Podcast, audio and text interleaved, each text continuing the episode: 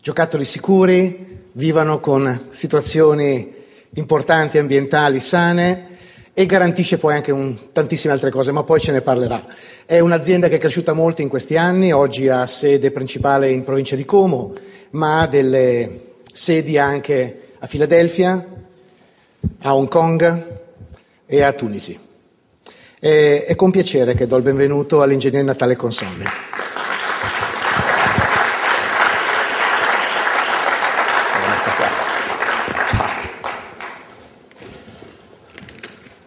Buongiorno, ma mi, ha rubato metà della mia presentazione di me stesso.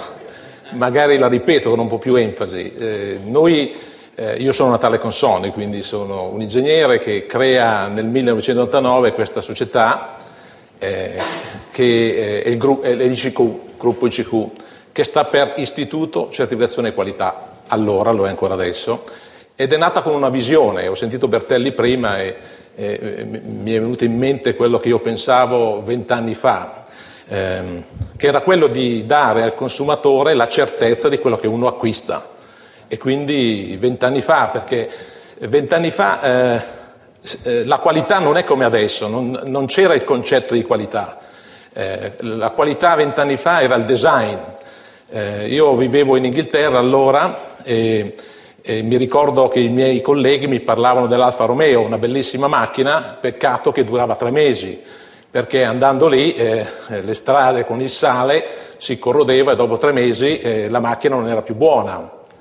E quindi la qualità ha subito diversi percorsi e quindi ho voluto creare questo, questo gruppo che eh, voleva dare, vuol dare nella sua visione e missione una sicurezza a ciò che si compra.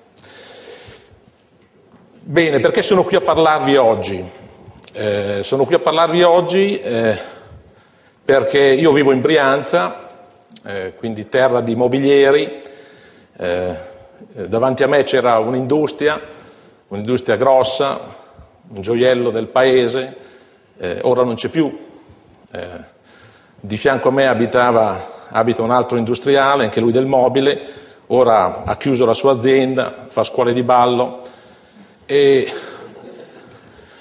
queste, queste cose mi hanno portato un po' a riflettere, dice ma cosa sta succedendo qua?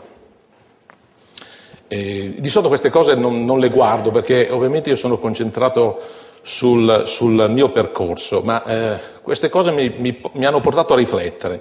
E portato a riflettere dico ma cosa sta succedendo qui? E, però pensando bene dico vabbè questi fanno i mobili, eh, eh, fanno i mobili, gli armadi, però gli armadi cosa sono cambiati da vent'anni?